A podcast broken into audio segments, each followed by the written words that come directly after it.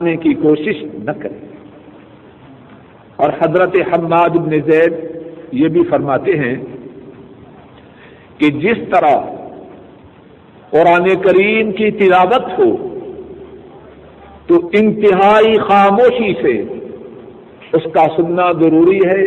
اسی طرح جب رسول مکرم صلی اللہ علیہ وسلم کی حدیث پاک پڑھی جائے تو انتہائی خاموشی اور توجہ سے اس کا سننا بھی واجب ہے۔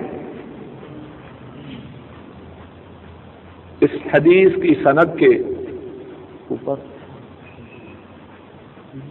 اچھا، اس حدیث کی سند میں ایک دوسرے راوی عبید اللہ بن ابی بکر ہے اور انہوں نے یہ حدیث حضرت انس بن مالک رضی اللہ تعالی عنہ سے بیان کی ہے۔ عبید اللہ میں اور انس میں کیا تعلق ہے؟ عبید اللہ کے بعد ابو بکر ہیں اور ابو بکر کے والد ماجد حضرت انس ہے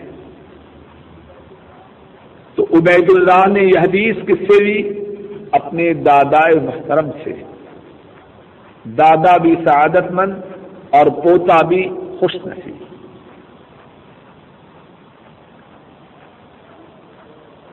یہ تو دو باتیں تھیں جو اس حدیث کی صنعت کے متعلق اللہ کی توفیق سے کہنی تھی۔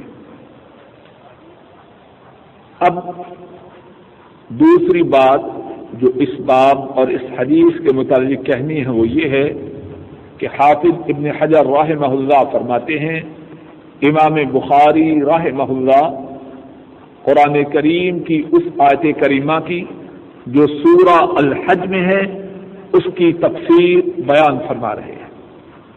وہ آیت کریمہ کیا ہے؟ آپ کے سامنے پڑھتا ہوں۔ اس آیت کریمہ کو سنیے اور اس کا ترجمہ بھی سنیے۔ اللہ فرماتے ہیں اعوذ باللہ من الشیطان الرجیم یا ایوہ الناس ان کنتم فی ریب من البعث، فإنا خلقناكم من تراب، ثم من نطفة، ثم من علقة، ثم من مضغة مخلقة وغير مخلقة. اے لوگو اگر تمہیں اس بات میں شک ہے کہ تمہیں دوبارہ اٹھایا جائے گا، تو ذرا اپنی تخلیق میں غور تو کرو۔ اپنی تخلیق میں ذرا غور تو کرو۔ بس بے شک ہم نے تمہیں پیدا کیا مٹی سے۔ ہم سب کے باپ، ان کی تخلیق کس سے ہوئی؟ آدم علیہ السلام ان کی تخلیق اللہ کے حکم سے مٹی سے ہوئی۔ سم من نطفہ۔ باپ تمہارے ان کی تخلیق مٹی سے اور تمہاری لطفا سے۔ بس بے شک ہم نے پیدا کیا تمہیں مٹی سے یعنی تمہارے جد امجد کو۔ تمہارے سب سے بڑے باپ کو اور پھر پیدا کیا لطفا سے۔ سم من علاقہ اب نطفہ کے بعد تمہاری تخلیق میں دوسرا مرحلہ کیا ہے؟ منجمد خون، جمع ہوا خون۔ سم من مزغتن جمے ہوئے خون کے بعد تمہاری تخلیق کا تیسرا مرحلہ کیا ہے؟ گوشت کی ایک بوٹی۔ مخلقت وغیر مخلقہ۔ اب یہ جو گوشت کی بوٹی ہے، اس کی دو صورتیں ہیں۔ یہ پوری ہونے والی ہے اور نہ تمام رہنے والی ہے۔ اللہ کا حکم ہو تو پوری ہو جائے۔ اس سے بچہ یا بچی کی صورت میں اللہ عطا فرمائے۔ اور اگر اللہ اس کو تمام کرنے کا حکم نہ دے، تو گوشت کے لوتھے کی صورت میں ماں کے پیٹ سے گر جائے۔ مخلقہ تن بغیر مخلقہ۔ گوشت کی بیٹی، گوشت کی بوٹی اس کی تخلیق تمام ہو یا نہ لنبین لکم، تاکہ ہم تمہارے لیے بیان کریں۔ وَنُقِرُّ فِي الْأَرْحَامِ مَشَاءُ إِلَىٰ أَجَلٍ اس کو رحم میں رکھیں۔ جب تک ہم چاہیں، ایک مدت مقرر تک۔ ثم نخرجكم طفلا۔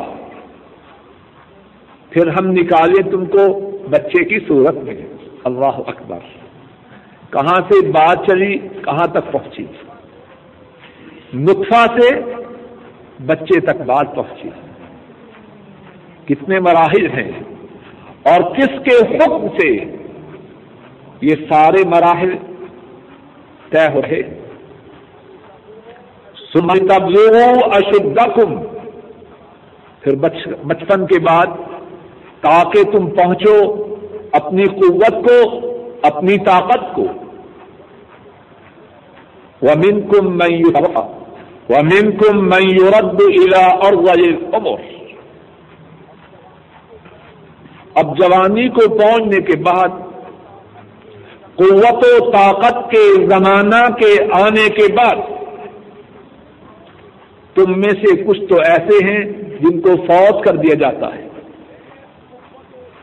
این قوت و طاقت کے زمانے میں اللہ کا حکم آیا، زندگی کا سارا کام تمام ہوا۔ وہ کم میں رد الا اور اور تم میں سے کچھ ایسے ہیں، قوت و طاقت کے مرحلہ کے بعد۔ انہیں زلیل عمر کی طرف پلٹایا جاتا ہے۔ گردن کے تن جانے کے بعد، چھاتی کے اکڑنے کے بعد گردن جھک جاتی ہے۔ کمر کمان کی طرح دوہری ہو جاتی ہے۔ کتنی گردنیں ایسی ہیں جن کو کبھی نیچا ہوتے نہ دیکھا گیا تھا۔ اب ان کے لیے گردن اٹھانا ممکن نہیں۔ کتنے چلنے والے ایسے تھے، ایک دم چھاتی تان کے چلتے تھے۔ اب چھاتی تاننا تو دور کی بات کمر کو سیدھا کرنا اس کی بھی ان میں سخت نہیں۔ وہ کم میں یورد اور تم میں سے وہ بھی ہے جس کو زلیل عمر کی طرف پلٹایا گیا۔ بعد علم شيئا اور اس میں جو تبدیلی آئی وہ صرف ظاہری نہیں، بلکہ اس کی جو معلومات ہیں وہ بھی متاثر ہو چکی ہیں۔ تاکہ وہ نہ جانے۔ علم کے بعد، ابھی چند سال پہلے اسے باتیں یاد تھی اب کیفیت یہ ہے، اپنے بچوں کے نام بھول رہا ہے۔ جب بڑھاپے کا زور ہو، کتنے بوڑھے ایسے ہیں، اپنے بیٹے کو بلانا چاہے، شاید دس نام پکارتے ہیں۔ کبھی کسی کا، کبھی کسی کا۔ اور جس کا نام اپنی زبان پہ لانا چاہتے ہیں، وہ آ نہیں رہا۔ اپنے سگے بیٹوں کے متعلق کیفیت یہ ہے تو باقی معلومات کی کیفیت کیا ہوگی؟ فرمایا، تم میں سے وہ ہیں جن کو ذلیل عمر کی طرف پلٹایا جاتا ہے تاکہ وہ علم کے بعد نہ جانے یہ ساری بات اللہ مالک الملک نے جو بیان فرمائی، اس سے کیا ثابت ہوا؟ جو اللہ انسانیت کی تخلیق مٹی سے فرمائے اور پھر اس کے بعد انسانوں کی تخلیق نطفہ سے ہو، نطفہ سے جمع ہوا خون جمے ہوئے خون سے گوشت کی بوٹی مکمل یا نامکمل، پھر اس کے بعد بچپن، پھر اس کے بعد جوانی، پھر اس کے بعد بڑھاپا کیا وہ اللہ موت کے بعد انسان کو دوبارہ پیدا کرنے پر قادر نہیں؟ اور پھر اسی آیت کریمہ میں انسانوں کو دوبارہ پیدا کرنے کے متعلق ایک اور دلیل بیان فرمائی۔ وطرل اور وہاں مدا فائدہ انزل وربت فرمایا، اور تو دیکھے گا زمین کو کہ وہ مردہ ہے، بے جان ہے۔ کوئی اس میں پودے نہیں، کھیتی نہیں۔ پھر جب ہم نے اس پہ پانی نازل کیا، احتوت، زمین میں حرکت آ گئی۔ زمین میں سبزہ نظر آیا وربت اور پھول گئی۔ وہ امبتت من کل زوج بہیج اور زمین میں اگایا ہر طرف سے رونق والا جوڑا۔ آنکھیں دیکھنے سے خوش ہوتی ہے۔ دل باغ باغ ہوتا ہے۔ سبزہ ہی سبزہ ہے۔ اور پھر اس کے بعد فرمایا ذالک بان اللہ الحق یہ ہے بے شک اللہ جو حق ہے۔ وہ انہ الموتا اور بے شک وہ مردوں کو زندہ کرتے ہیں۔ جس نے تمہاری اس طرح تخلیق کی اور جس نے مردہ زمین کو اس کے مردہ ہونے کے بعد زندگی ادا کی، وہ ان زندوں کو جن پر موت آئی کیا دوبارہ زندہ نہیں کر سکتا۔ ذالک بان اللہ الحق۔ یہ بے شک اللہ حق ہیں۔ اور انہو یحیی الموتا اور بے شک وہ اللہ مردوں کو زندہ کرتے ہیں۔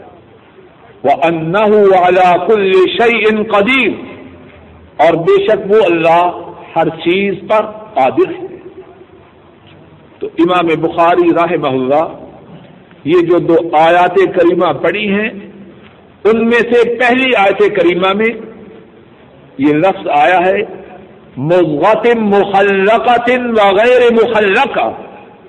بوٹی جس کو پیدا کیا گیا، جس کو مکمل کیا گیا یا نامکمل چھوڑا گیا، اس کی تفسیر کے لیے یہ باب بیان اس باب کو اپنی کتاب میں لائے ہیں۔ اور اس حدیث میں جو باتیں ہیں، ان باتوں میں سے ایک بات یہ ہے کہ انسانوں کی تخلیق کے لیے اللہ نے ایک فرشتہ کو رحم کی ذمہ داری سونپی ہے۔ جب رحم میں نطفہ گرتا ہے، فرشتہ اللہ کے حضور عرض کرتا ہے کہ رحم میں نطفہ ہے۔ اب اس کے بعد کیا حکم ہے؟ اور ایک دوسری حدیث میں ہے، رسول کریم صلی اللہ علیہ وسلم نے فرمایا کہ چالیس دن تک نطفہ نطفہ ہی کی صورت میں رہتا ہے۔ اس کے بعد نطفہ اس میں تبدیلی آتی ہے اور وہ جمے ہوئے خون کی صورت اختیار کرتا ہے۔ فرشتہ پھر عرض کرتا ہے، اے رب، علاقہ ہے، جمع ہوا خون ہے۔ اب کیا حکم ہے؟ اور اللہ سب کچھ جانتے ہیں، لیکن فرشتہ کی ذمہ داری ہے۔ چالیس دن تک یہی کیفیت رہتی ہے۔ چالیس دن کے بعد تیسرا مرحلہ شروع ہوتا ہے۔ اور نطفہ گوشت کی بوٹی کی صورت اختیار کرتا ہے۔ اور چالیس دن اسی طرح گزرتے ہیں۔ چالیس چالیس اور چالیس، کل کتنے دن ہوئے؟ ایک سو بیس۔ چار ماہ۔ چار ماہ تک یہ پروسیجر یہ صورتحال جاری رہتی ہے۔ پھر اس کے بعد وہ بوٹی یا تو ناتمام رہتی ہے اور باہر پھینکی جاتی ہے، یا اللہ کے حکم سے اس کی آئندہ تخلیق کی صورتیں جاری ہوتی ہیں۔ اور چار باتوں کا فیصلہ ہوتا ہے کہ وہ مذکر ہے یا مؤنث۔ بدبخت ہے یا سعادت مند۔ اس کا رزق کتنا ہے؟ اور اس کی موت کا وقت کب ہے؟ چار چیزوں کا فیصلہ اسی وقت تحریر ہوتا ہے۔ اور ابھی وہ اپنی ماں کے پیٹ میں ہے۔ یہاں ایک بات سمجھ لیجیے کچھ لوگ اس حدیث سے اور اس قسم کی دوسری حدیثوں سے ایک غلط استدلال کرتے ہیں۔ ایک غلط بات بناتے ہیں۔ وہ کہتے ہیں کہ جب سب کچھ پہلے لکھا ہے، تو پھر نیک عمل کرنے کی کیا ضرورت ہے؟ یہ سوال آپ نے کبھی سنا کہ نہیں؟ جب تقدیر میں نیکی ہے یا بدی، تو خواہ اپنی نیند خراب کرنا ہے، تراوی پڑھنی ہے۔ سارا دن کھانے پینے کو چھوڑ کر روزہ رکھنا ہے۔ کہتے ہیں کہ نہیں؟ جو شخص یہ بات کہے، تو ذرا اس سے پوچھیے کہ جس حدیث میں یہ ذکر ہے کہ یہ شخص بدبخت ہے یا نیک بخت، اس میں یہ بھی تو ذکر ہے کہ اس کی روزی کتنی ہے۔ ذرا بات کو توجہ سے سمجھیے اس حدیث میں یہ بھی ذکر ہے کہ اس کا رزق کتنا ہے۔ اب صاحب بہادر، جب بات پہلے سے لکھی ہوئی ہے، تو کل ہفتہ ہے، ماشاءاللہ دفتر میں نہ جانا۔ اپنے بستر پر سوئے رہنا۔ تمہارا تقدیر پر ایمان بڑا پختہ ہے۔ تو اگر بات وہی ہے جو نیک اعمال کے متعلق تم کہہ اور سمجھ رہے ہو، تو رزق کے متعلق بھی تو وہی بات ہے۔ کتنے شوق سے، کتنی توجہ سے، کتنے بحان سے دفتر جاتے ہو۔ اور اگر خدشہ ہو کہ شاید دفتر کے وقت سویا رہوں تو الارم لگاتے ہیں۔ اور اگر الارم پر بھی تسلی نہ ہو تو اپنے کسی دوست کو فون کرتے ہیں یار، رات کو فلم دیکھتے ہوئے دیر ہو گئی، ذرا صبح فون کر دینا تاکہ دفتر میں لیٹ نہ ہو جاؤ یہ کیسی بات ہے؟ اللہ کو دھوکہ دینے کی کوشش ہے۔ رزق کے بارے میں تقدیر کی بات تیری سمجھ میں نہیں آتی۔ بات تو ساری اکٹھی ہے۔ بات سمجھ میں آ رہی کہ نہیں؟ جہاں یہ لکھا گیا کہ یہ بدبخت ہے یا نیک بخت ہے، یہ نیک ہے یا بد ہے، تو یہ بھی تو لکھا گیا کہ اس کی روزی زیادہ ہے یا تھوڑی ہے۔ رزق کے متعلق اس بات پہ کیوں تقدیر پہ صبر نہیں کرتا؟ اور اس کو ذرا اور تھوڑا سا مزید وضاحت سے سمجھیے۔ گھر آیا، سارے دن کی ڈیوٹی سر انجام دیکھے اور اس امید پہ آیا کہ گھر جاؤں گا، کھانا تیار ملے گا۔ اگر افطاری کا وقت ہے تو افطاری کے لیے کھانا تیار ہوگا۔ اب گھر آیا، بیگم صاحبہ بستر پر ہے۔ یا کوئی پروگرام دیکھ رہی ہے۔ کھانا لاؤ، آج تقدیر میں کھانا نہیں لکھا تھا۔ اب بیگم کے ساتھ کیا معاملہ کرے گا؟ تقدیر کی بات مانے گا۔ کوشش کرے گا کہ کھڑکی سے اسے باہر پھینک دے۔ کون مانے گا اس کی بات؟ اور اسی طرح خامن گھر کی ضروریات ہیں۔ گوشت، سبزی، گھی، چاول، سب چیزیں۔ بیوی سوال کرے کہ سات چیزیں لاؤ۔ اور وہ جواب میں کہے گی، تقدیر میں ہوں گے تو آ جائیں گی۔ بیوی مانیں گی یہ بات۔ ایک ہفتہ اس کے ساتھ نہیں نکالے گی۔ دوسری راہ اختیار کرے گی۔ یعنی یہ عجب دھوکہ ہے جو ہم اپنے آپ کو دینے کی کوشش کرتے ہیں۔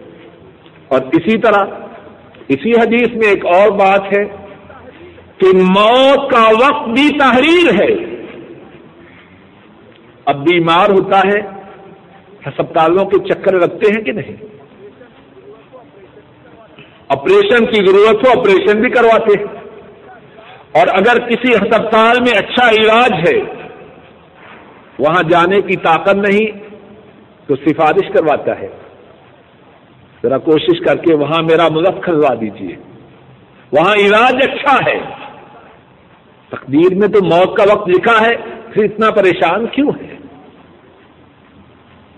بات یہ ہے، جو طرز عمل ہم روزی کے متعلق، اپنی بیماری کو دور کرنے کے متعلق اور اپنی زندگی کے دیگر معاملات کے متعلق کرتے ہیں، وہی بات نیکی اور بدی کے متعلق اصل بات یہ ہے، سب کچھ تحریر ہے، لیکن ہمیں تو کچھ پتا نہیں۔ اور جہاں یہ لکھا ہے کہ ہم ایسے ہیں، اس کے ساتھ محنت کا کرنا بھی لکھا ہے۔ اور ہمیں کچھ معلوم نہیں، ہماری ذمہ داری، بحثیت مسلمان کی یہ ہے کہ ہم نیکی کرنے کی کوشش کریں، بدی سے اپنے آپ کو روکنے کی کوشش کریں۔ جس طرح کے ہم روزی کے حاصل کرنے کے لیے کوشش کے پابند ہیں، اب نتیجہ اللہ کے ہاتھ میں۔ بڑی الحائض بالحج والعمرة قال حدثنا يحيى بن بكير قال حدثنا الليث عن أقيل عن ابن شهاب، عن أروة عن عائشة رضي الله تعالى عنها قالت خرجنا مع النبي صلى الله عليه وسلم في حجة الوداع، فمنا من أحل بأمرة، ومنا من أحل بحج، فقدمنا مكة.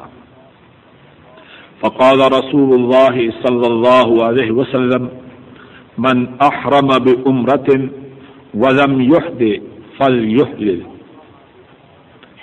ومن أحرم بأمرة وأهدى فلا يحل حتى يحل بنحر حديه ومن أهل بحج فليتم حجه. قالت فحست، فلم أزل حائدا حتى كان يوم عرفة. ولم أهلل إلا بأمرة. فأمرني النبي صلى الله عليه وسلم أن أنقض رأسي وأمتشط وأهل بحج وأترك الأمرة. ففعلت ذلك حتى قضيت حجي. فبعث معي عبد الرحمن بن أبي بكر رضي الله تعالى عنهما وأمرني أن أعتمر مكان أمرتي من التنعيم. باب اس بارے میں ہے کہ جس عورت کو ماہواری آ چکی ہو، وہ حج اور عمرہ کا احرام کس طرح باندھے؟ امام بخاری راہ محلہ بیان فرماتے ہیں، ہم سے یہ حدیث یحییٰ بن بقیر نے بیان کی ہے اور یحییٰ بن بقیر فرماتے ہیں، ہم سے یہ حدیث لئیس نے بیان کی ہے لیس اقیل سے اور اقیل ابن شہاب اور ابن شہاب حضرت عروا رضی اللہ رحمہ اللہ سے یہ حدیث بیان کرتے ہیں۔ اور حضرت عروا اپنی خالہ محترمہ حضرت عائشہ رضی اللہ تعالی عنہا سے یہ حدیث بیان کرتے ہیں۔ حضرت عائشہ فرماتی ہیں ہم نبی کریم صلی اللہ علیہ وسلم کے ساتھ حجت الوداع میں نکلے۔ ہم میں سے وہ تھا جس نے عمرہ کا احرام باندھا تھا۔ اور ہم میں سے وہ بھی تھا جس نے حج کا احرام باندھا تھا۔ ہم مکہ آئے تو رسول کریم صلی اللہ علیہ وسلم نے ارشاد فرمایا جس نے عمرہ کا احرام باندھا تھا اور اپنے ساتھ قربانی نہ لی تھی، وہ اپنے احرام کو کھول دے۔ اور جس نے عمرہ کا احرام باندھا تھا اور اپنے ساتھ قربانی لایا تھا، وہ قربانی کرنے تک اپنے احرام کو نہ کھولے۔ اور جس نے حج کا احرام باندھا ہو، وہ اپنے حج کو پورا کرے۔ حضرت عائشہ فرماتی ہیں، مجھے حیض آ گیا۔ میرے ماہواری کے دن آگے، عرفہ کے دن تک، جو آٹھ تاریخ کو ہے، عرفہ کے دن تک میں ماہواری ہی کی حالت میں رہی۔ اور میں نے صرف عمرہ ہی کیا، احرام باندھا تھا۔ نبی کریم صلی اللہ علیہ وسلم نے مجھے حکم دیا کہ میں اپنے سر کو کھولوں، اپنی کنگی کروں اور حج کا احرام باندھوں اور اپنے عمرہ کو چھوڑ دوں۔ میں نے ایسے ہی کیا، یہاں تک کہ میں نے اپنے حج کو پورا کیا۔ پھر نبی کریم صلی اللہ علیہ وسلم نے میرے بھائی عبد الرحمان بن ابی بکر کو میرے ساتھ بھیجا اور مجھے حکم دیا کہ میں اپنے پہلے عمرہ کی جگہ، اپنے پہلے عمرہ کے بدلہ میں تنعیم سے عمرہ کروں۔ اس حدیث پاک میں کتنی ہی باتیں ہیں۔ اور یہ حدیث پہلے گزر چکی ہے، اس لیے ساری باتوں کا ذکر تو دوبارہ نہیں کرتے۔ بنیادی طور پر اس حدیث کو امام بخاری راہ اللہ جس مقصد کے لیے اس باب میں لائے ہیں، اس کی تھوڑی سی وضاحت کر دیتا۔ بسا اوقات عورتیں حج اور عمرہ کی نیت سے مکہ مکرمہ کی طرف جاتی ہیں راستے میں عورت کی بیماری کے دن آگے۔ اب وہ کیا کرے؟ امام بخاری راہ محلہ اس مسئلہ کو اس باب میں بیان کرنا چاہتے ہیں۔ اور یہ مسئلہ بہت سے لوگوں کے ساتھ پیش آتا ہے۔ طریقہ یہ ہے کہ جب کوئی عورت حج اور عمرہ کے لیے جائے اور جانے کے بعد اس کی بیماری کے دن آ جائیں آٹھ تاریخ تک صبر کرے۔ اگر اس سے پہلے پہلے پاک ہو جائے، اپنے عمرے کو پورا کرے۔ اور اگر تب تک پاک نہ ہو سکے، تو آٹھ تاریخ کو اپنے عمرے کو بغیر کیے ہوئے ختم کر دے۔ جب بیمار ہے تو طواف تو نہ کرے گی۔ اور جب طواف نہ کرے گی، اس کا عمرہ کیسے ہوگا؟ اور اب تو سائی بھی نہیں کرے گی، کیونکہ جو سائی